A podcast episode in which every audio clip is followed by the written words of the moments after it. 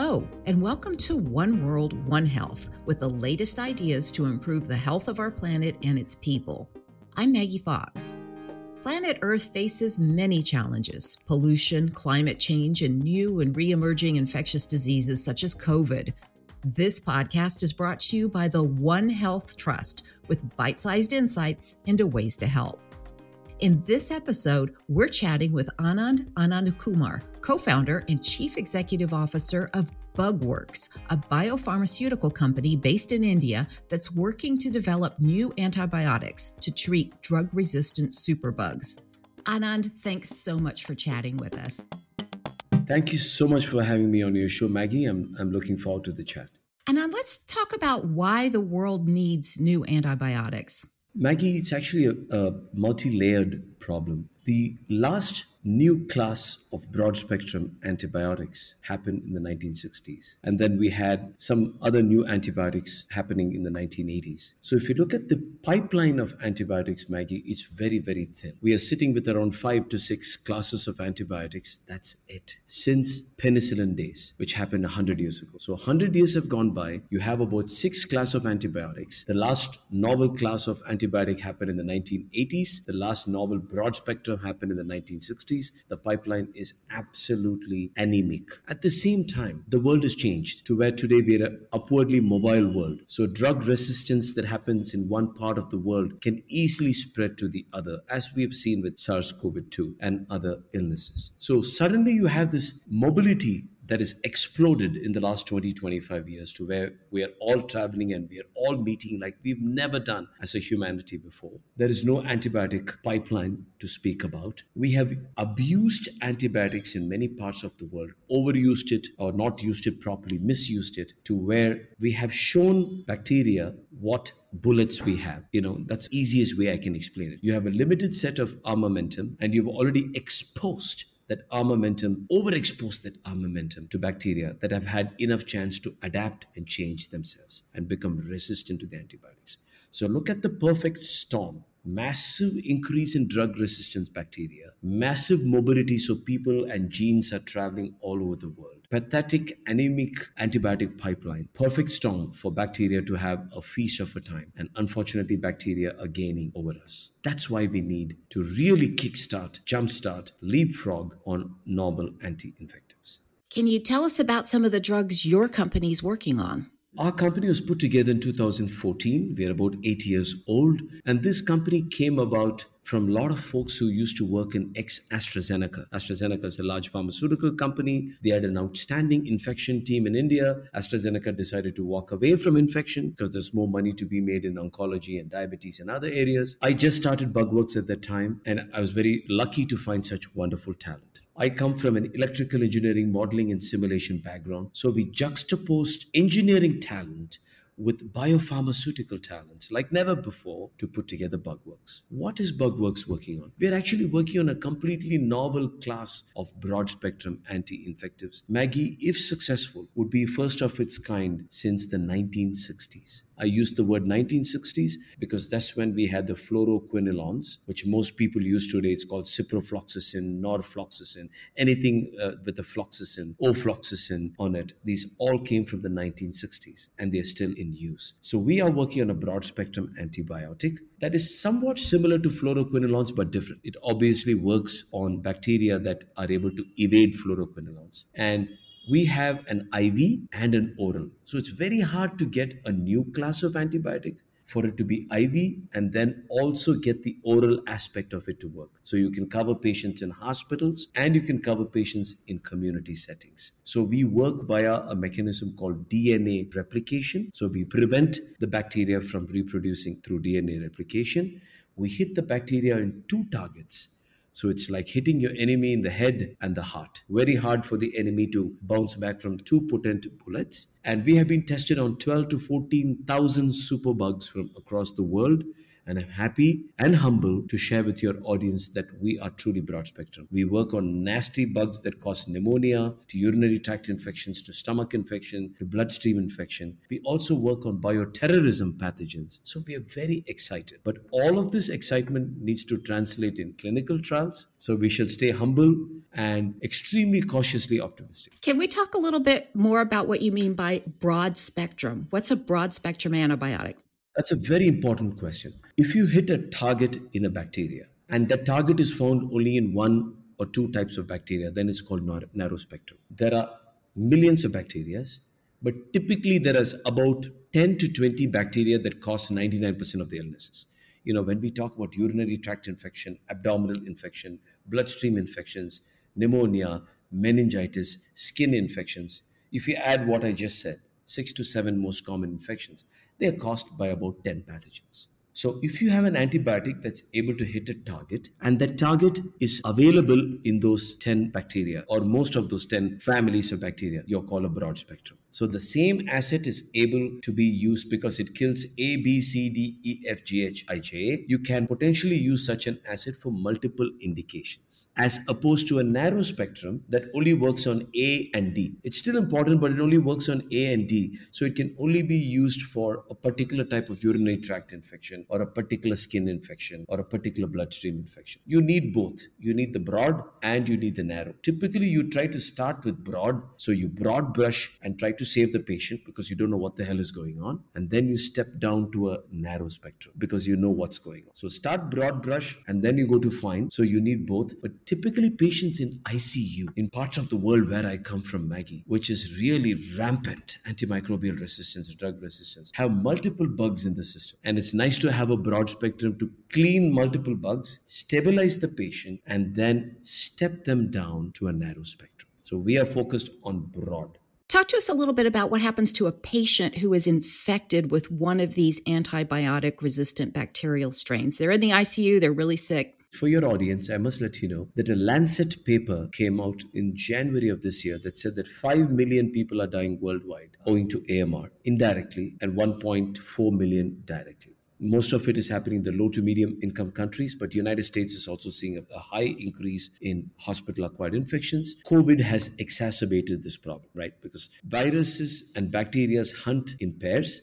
The virus comes and weakens our immunity and then we pick up a bacterial infection as a second so, to your question, when a patient goes into a hospital and you pick up a hospital acquired infection, and that bacteria, by the way, it's the bacteria that's drug resistant, not the patient. Some people think the patient is drug resistant. It's the bacteria in my system that is not working on the first line of antibiotics. Then you get worried. Then you do a culture study and you hope to find at least a few S for sensitive, not our resistance. Today, when you see the map coming out in many countries like India, resistant, resistant, resistant, resistant, resistant, sensitive, resistant, resistant, it's so scary. That's a worst map. And we are seeing patients where it's all R, and then of course that's that's really, really bad. But typically the first line antibiotics don't work, then you try second line, then you try third line, then you try fourth line, and then pray and hope that the highest antibiotic in your armamentum can take care of the patient. Meanwhile, the patient is spending much more time in the hospital. They may pick up antifungal infection, fungal infections as well, along with bacterial infections.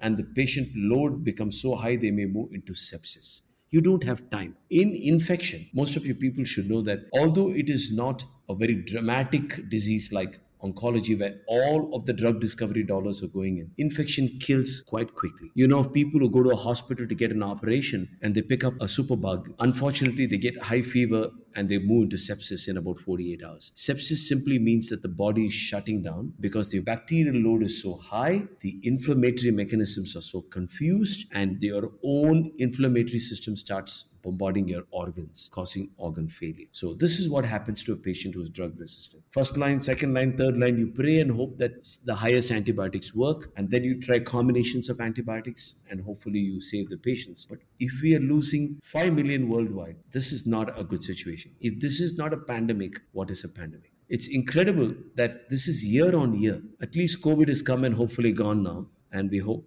we don't have to you know relive something like covid but amr antibacterials maggie is happening year on year so it needs to be addressed so you've painted a picture here of a very sick patient who's dying fast that's why you need a broad spectrum antibiotic that will work very quickly in the patient, right? When once you get to the end of antibiotic resistant infections, you don't have any time. You don't have any time. And I'm not trying to push broad spectrum because we work on a broad spectrum.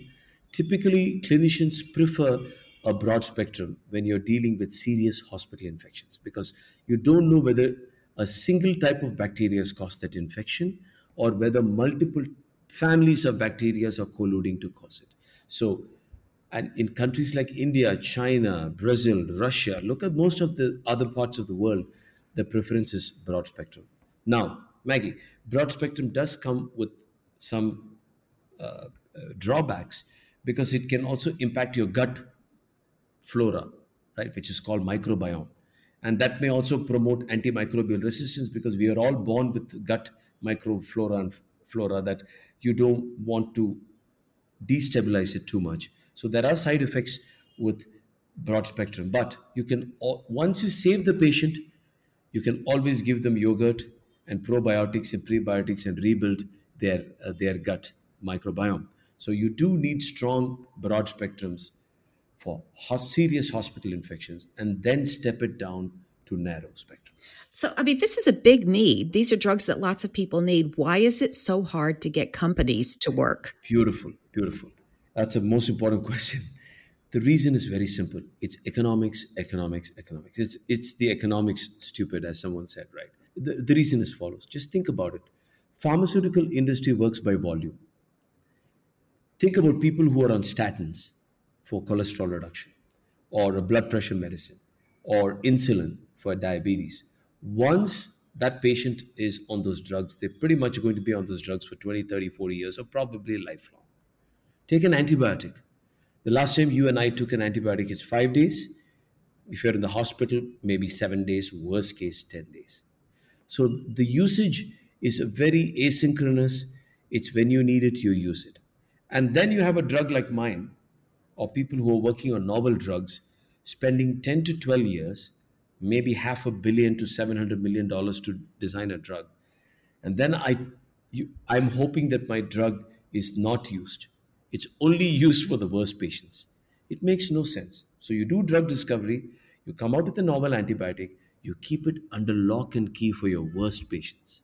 So it's really life saving for that family and for the patient. But then you use it less and less. An antibiotic is the only pharmaceutical class of drugs, Maggie, for you and your audience, where the more you use it, the more drug resistance picks up. It's just natural selection. Bacteria have been there for millions of years. They will be there for millions of years after humanity is gone. So they figured out how to build resistance. So the moment you put an antibiotic, there will be at least a handful of bacteria that that know how to swim against the tide. Right. So long story short, no volume, new antibiotics become last resort drugs. So without that kind of money, pharmaceutical industry said forget it. And today 90 to 95% of all innovation in the universe that is supported by mechanisms like CARB-X are with small companies barely alive like Bugworks of the world. So while I'm proud that we are holding the flag as high as we can, it's a scary thing to know that there is no big pharmaceutical partners. We have to swim and figure out how to get to island. So, how are you going to make money so that you can stay in business and make this drug? Multiple ways. There are new regulations that the United States is looking at. Because, Maggie, let me be very clear for the audience. We have very few antibiotics in the pipeline. We are losing existing drugs. So, this is a huge problem. It's a pandemic on your face. It's called a silent pandemic because it doesn't have the massive spread patterns of SARS CoV, but it's quietly killing people, our friends, and you know, in, in, in neighborhoods. So, how are we going to survive? If I spend a billion dollars and 12 years to come out with the antibiotic and make 50 million per year, the company will close. So many companies that came out with novel anti-infectives in the last six to seven years have closed after they've got a US FDA registration. So the United States is taking leadership, as are UK and other countries, to say, wait a minute, maybe we should treat antibiotic as an infrastructure. And just like you pay for an expensive a fighter plane or like an expensive uh, ship that you hope you'll never use in war, they're trying to look at antibiotics as an infrastructure to say, don't worry about volume. If you crack the superbug and if you register a novel antibiotic with US FDA, we are going to give you an assured sum of money if you cross the line. So this law is called Pasteur, like Louis Pasteur. It's sitting in Congress, and we are hoping that in the next 12 months it'll pass with bipartisan support. There seems to be excellent support on both Republicans and um, Democrats. So it's bipartisan and bicameral support. So please pray it passes, Maggie, because then there is a chance that many more companies will get into antibiotics because you're assured of some returns if you solve an infrastructure problem for society. So, in short, you're hoping that uh, legislation will pass in Congress under which the U.S. promises to pay for your drug up front. Up front over 10 years. So, it's like they put X number of dollars and say, hey, if you register in the United States and allow us to stockpile your dollars, so Medicare, Medicaid, CMS, everything can have access to our drugs. So, it's a Netflix model. It's called the Netflix model where they're paying a subscription. Uh, you know, and then you don't have to worry about whether you're binge watching it or you never never use it correct? So we're hoping because once the united states does that the cascading effect is likely to happen at least in the g20 countries because this is a big problem. And pharmaceutical industries will not come back into the space unless there's some dollars on the table. What a fascinating conversation.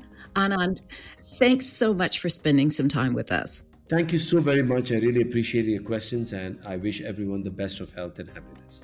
Listeners can share this podcast, which is brought to you by the One Health Trust, by email, Twitter, or your favorite social media platform. And let us know what else you'd like to hear about at OWOH. That's OWOH at onehealthtrust.org. Thanks for listening.